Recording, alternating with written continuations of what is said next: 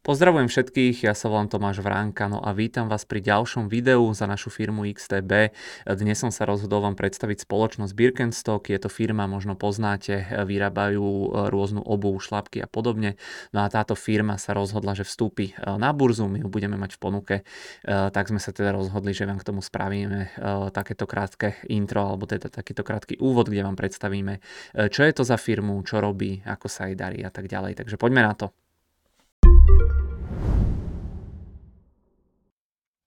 No, eh, samozrejme ešte predtým, ako eh, prejdem priamo teda k veci, tak tu máme tento disclaimer alebo toto upozornenie na rizika, eh, ktoré hovorí, že pokiaľ investujete, tak mali by ste byť pripravení na to, že to samozrejme nie je bez rizika. No a tiež budeme radi, pokiaľ nám dáte odber na YouTube, pretože táto naša tvorba samozrejme nie je úplne jednoduchá a tým odberom alebo nejakým prípadným komentárom či lajkom nás určite dokážete podporiť z tohto hľadiska. No, takže Birkenstock Stock. Je to v podstate nemecká spoločnosť, ktorá vyrába obu, ako už som na začiatku naznačil. Zaujímavá je tá firma aj kvôli tomu, že vznikla už v roku 1774, to znamená, že už má takmer 250 rokov.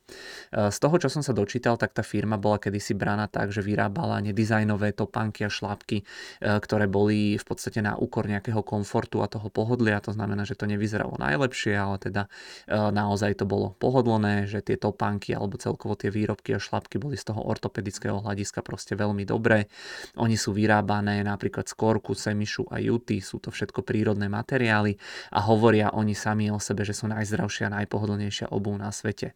V USA začali predávať eh, vo väčšom okolo roku 1966, eh, predávali sa primárne alebo pôvodne v obchodoch so zdravotníckými pomôckami a potom neskôr sa začali spájať s hnutím hippies.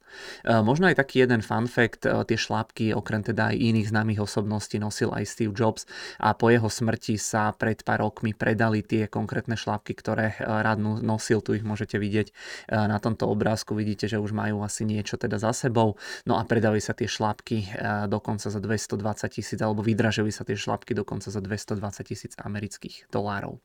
Ešte jeden fun fact je, že 72% ich zákazníkov sú ženy, e, ženy 45% e, ich tržieb pochádza od ľudí, ktorí majú ročný príjem nad 100 tisíc amerických dolárov a priemerný zákazník v USA má 3,6 e, páru Birkenstockov.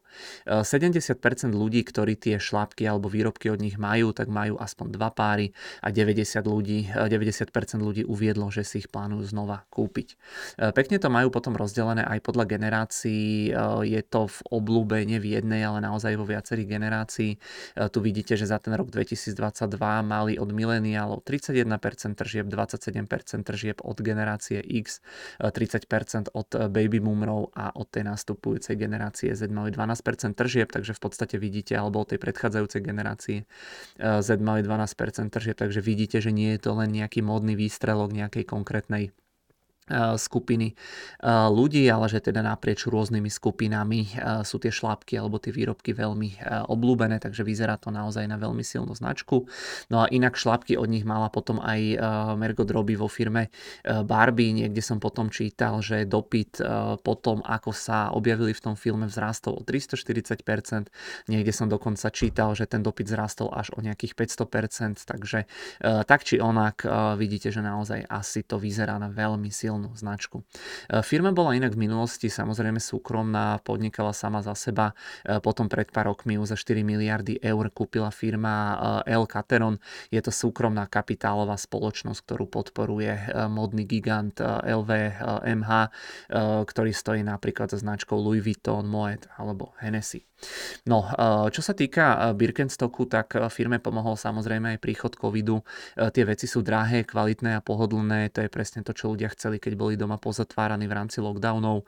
Druhá vec je, že viete, ako to chodí, mám dojem, že tie roky, tie posledné roky proste letia také tie tradičné značky, nejaká tá lokálna domáca výroba, že sa proste upúšťa od rôznych dizajnových modných kreácií a vracajú sa také tie možno nie na prvý pohľad alebo prvoplánovo úplne e, dizajnové veci, ale proste také tie pohodlné tradičné veci, ktoré sa vyrábajú niekde lokálne.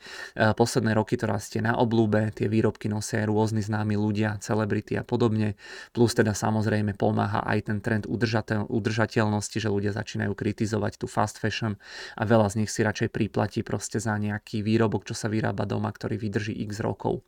Všetky tie topánky potom vyrábajú primárne v piatich továrniach v Nemecku, malá časť výroby je potom aj v Portugalsku. Tu zase hrajú proste na tú lokálnu strunu, hej, že jednoducho nemajú tie dodavateľské reťazce niekde z Číny alebo z tej juhovýchodnej Ázie a že naozaj sa proste snažia to hrať na to, že made in Germany.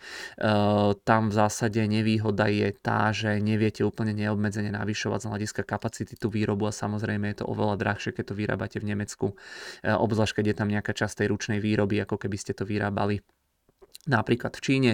No a hrajú to teda celkovo proste na to, že ľudia chcú žiť, žiť zdravšie, udržateľnejšie, chcú nejaké tie kvalitné lokálne veci a plus to určite hrajú aj na to, že ten trh s tými IPO alebo s tými vstupmi na burzu je tie posledné mesiace celkom, celkom sucho tam je, takže si myslia, alebo teda to načasovali tak, že jednoducho dúfajú v to, že ten dopyt po tých akciách bude teda veľký. No a ten dopyt samozrejme búsla potom aj Barbie, takže za mňa načasovanie toho vstupu v rámci možnosti celkom OK. E, veľmi pekne im inak v poslednej dobe rastla aj návštevnosť ich webu od začiatku augusta alebo od začiatku roka do augusta vzrástli jedinečné návštevy e, na ich webe až o nejakých 26%. E, mesačné rasty v rámci jednotlivých mesiacov boli od 12 do nejakých 60%, takže v podstate aj táto metrika ukazuje na rast dopytu.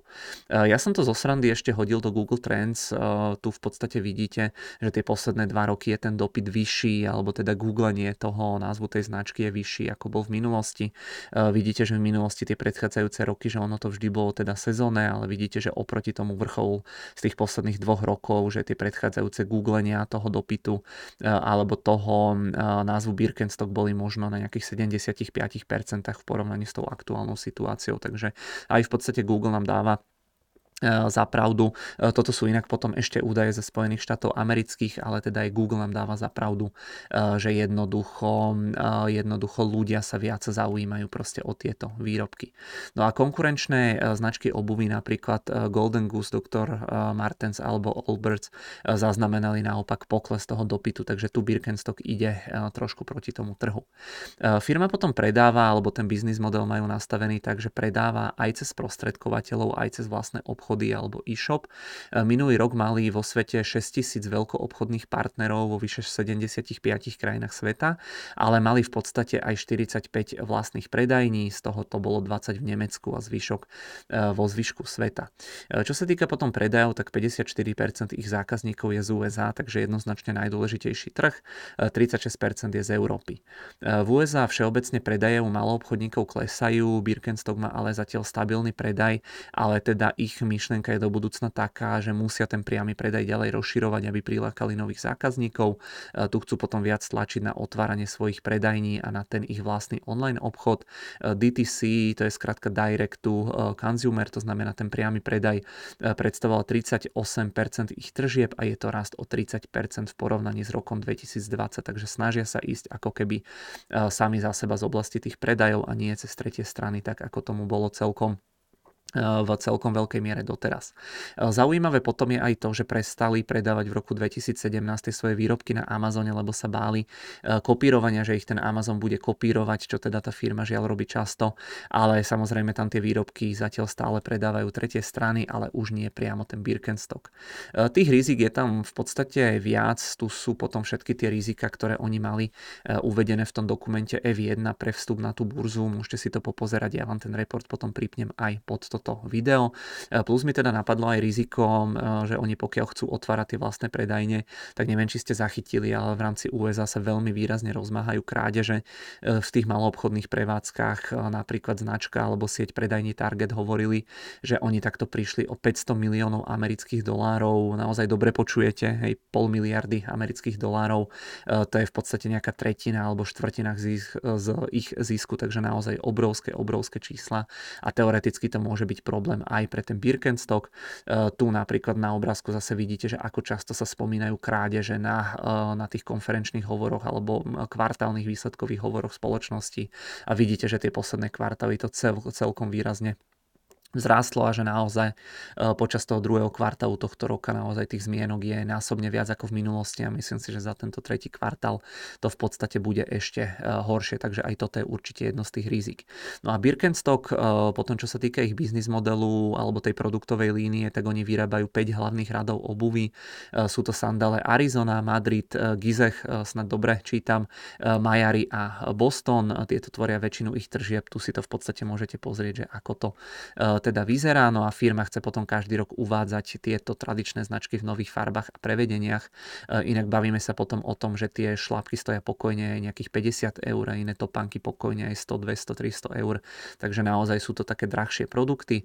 No a firma chce diverzifikovať tú výrobu, chcú e, vyrábať potom topánky na celý rok, nielen teda nejaké šlapky a sandále, ale potom aj nejaké celoročné alebo zimné topánky. E, takže aj s týmto do budúcna rátajú, že, že chceli by väčší dôraz klásť na toto. Za minulý rok potom firma predala 30 miliónov párov obuvy, to spôsobilo rast tržieb o zhruba nejakých 30%. Celkovo mi Bloomberg neukazoval dlhú históriu, ale napríklad tu je pekná infografika eh, z dát firmy, ktoré spracovala Statista, no a vidíte tržby, to sú tieto modré stĺpčeky, že im naozaj každým rokom veľmi pekne rástli, až teda na nejaké výnimky. Napríklad medzi rokmi 2019 a 2020 a tu vidíte, že potom prišiel ten covidový skok. Na tento rok uvidíme, očakáva sa tam asi mierny teda pokles, ale vidíte, že teda väčšinu rokov to je zase táto zlatá línia, hej, vidíte, že oni rástli, pokiaľ naozaj nerátame tie roky 2019-2020, tak oni rastú veľmi pekne, teda dvojciferne. Od roku 2014 inak vychádza ten rast okolo 20% ročne, keď sa pozeráme na tie tržby, takže naozaj slušná vyzerá to. Na to, že tá firma má 250 rokov, tak tú poslednú dekádu vyzerá z tohto hľadiska hľadiska ako celkom slušná rastovka. E, poďme sa pozrieť na to najdôležitejšie, čím je podľa mňa ocenenie. Tá firma chcela upísať akcie e, na rozpetí od 44 do 49 dolárov za akciu. E, vyzerá to tak, že sa im to podarí za tých 49 amerických dolárov. Chcú takto priamo oni upísať 10,75 milióna akcií a majoritný akcionár, ktorým je tá firma L. Cateron, Cateron, oni ponúkajú ďalších 21,5 milióna kusov akcií, takže sa bavíme že by to malo byť koľko, nejakých 30, 31, 32 miliónov kusov akcií. No a pri tej cene 49 amerických dolárov by trhová kapitalizácia tej firmy e, vychádzala na zhruba 10 miliard amerických dolárov. No a Birkenstock chce takto získať zhruba 1,6 miliardy dolárov, takže predávajú možno nejakých, ja neviem, 15-16 e, akcií firmy, takže plus minus takto nejako to vychádza. E, firma by dokopy teda e, takto získala zhruba 1,6 miliardy a tie chcú podľa toho, čo som čítal v rámci toho ich reportu e, použiť primárne na splácanie dlhu, aspoň takto teda avizujú v tých dokumentoch, ale podľa vyjadrení niektorých investorov, ktorí do toho vidia viac ako my, tak zrejme aspoň časť tých peňazí chcú použiť asi aj na ďalšiu expanziu alebo proste rozšírenie tej výroby a o tie akcie inak potom prejavil záujem aj napríklad Norský suverénny investičný fond, ale napríklad aj aj tá e, veľká e, módna odevná spoločnosť LVMH, ktorú som spomínal. E, tá cieľová valuácia tej firmy je potom niekde na úrovni okolo 20 násobku EV EBITDA, čo je niekde okolo úrovne Nike alebo spoločnosti Lululemon, ktorá tiež teda predáva obu a oblečenie, ale je to napríklad drahšie alebo viac ako v prípade tej LVMH alebo výrazne drahšie ako v prípade Croxu. Cieľia teda asi celkom vysoko. Veľkú časť tržieb majú teda primárne z USA a z Európy a chcú sa potom sústrediť aj na tú Áziu, chcú expandovať napríklad do Tokia, e, Dili alebo vo väčšom aj napríklad do európskeho Londýna. No a keď sa potom pozrieme do Bloombergu, tak v podstate ten Bloomberg mi ukazuje za minulý rok, tuto vidíte, e, tržby 1,4 miliardy amerických dolárov zisk zhruba 202 miliónov amerických dolárov. Toto je zase screen z ich reportu. Tu vidíte, že za ten posledný rok 2022 mali net income, ten zisk zhruba nejakých 187 miliónov dolárov, alebo toto je v eurách, nie som si teraz úplne istý, ale každopádne pri tej kapitalizácii vo výške 10 miliard amerických dolárov, tak keď si zoberiete, že zarábajú zhruba 200 miliónov, tak to v podstate znamená, že tie price earningy by boli až okolo úrovne 50, to je celkom ambiciózne a price to sales pri tých 1,4 miliardových tržbách vychádza na úroveň 7, takže to je celkom, celkom ambiciózne, celkom slušné na takúto ako kvázi tradičnú konzervatívnu spoločnosť, ktorá nepodniká napríklad v oblasti technológií, ale teda rastú, tá značka vyzerá byť celkom silná, ťažko ale povedať, že dokedy ten rast bude takto udržateľný. No a ja keď som to porovnal s inými spoločnosťami, tak tu v podstate vidíte price earningy, modré sú teda Crocs, potom tu vidíte Nike je tá siva, červená je LVMH a žltá je ten Lululemon alebo Lululemon, neviem presne ako sa to číta, ale každopádne vidíte, že z hľadiska price earningov, že oni cieľia niekde okolo tej úrovne 50, takže tu by sa mali obchodovať. Je to teda výrazne viac ako tí konkurenti alebo tieto ostatné odevné spoločnosti.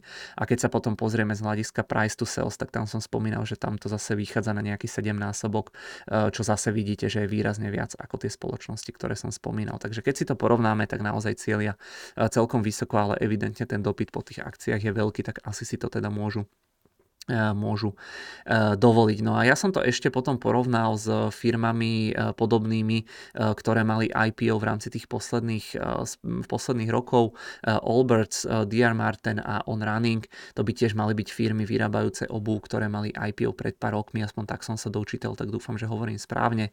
Ale teda vidíte, že od toho decembra 2021, že akcie tých spoločností klesli od 30 až do nejakých 94%, takže tieto firmy zatiaľ nemali úplne dobrý ten ten štart, tak uvidíme, či ten Birkenstock e, to zlomy vyzerajú, že naozaj majú tú značku veľmi silnú, veľmi dobrú. No, e, potom samozrejme ja toto video robím aj z toho titulu alebo z toho hľadiska, že my tie akcie by sme mali mať potom v ponuke. E, ja som sa pozeral ešte predtým, ako som začal natáčať, sme to v tej ponuke alebo v tej platforme zatiaľ nemali, ale vlastne môžeme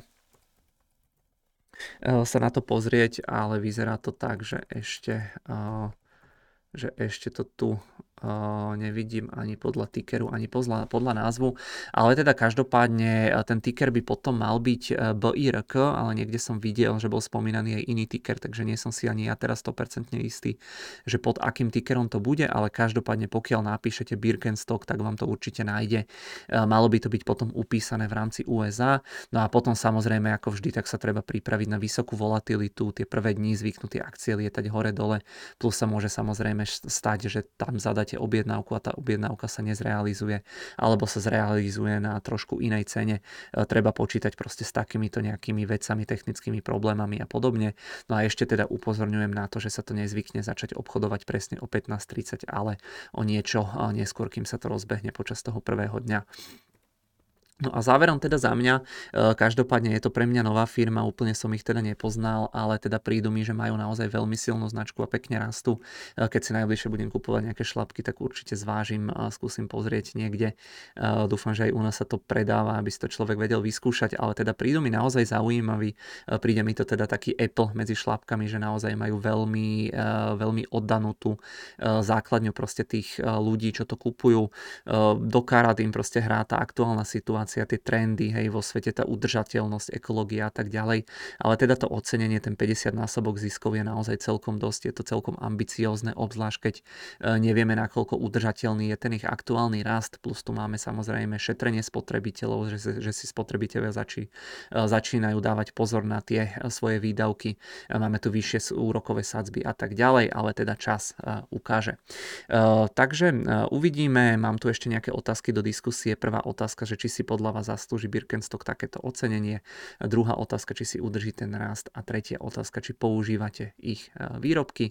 No a za mňa už je to e, v tejto chvíli všetko. Ja vám ďakujem veľmi pekne za pozornosť. E, dúfam, že vám to video niečo prinieslo. Tu máte potom na mňa nejaké kontaktné údaje ktoré som pred chvíľočkou ukazoval, takže tie si samozrejme, ak by ste mali nejaké doplňujúce otázky, tak sa teda ozvite. No a samozrejme tiež budeme radi, pokiaľ si prehráte nejaké naše predchádzajúce videá, alebo tam dáte odber na YouTube. Za mňa už teda naozaj všetko. Ďakujem veľmi pekne za pozornosť a držím palce pri investovaní.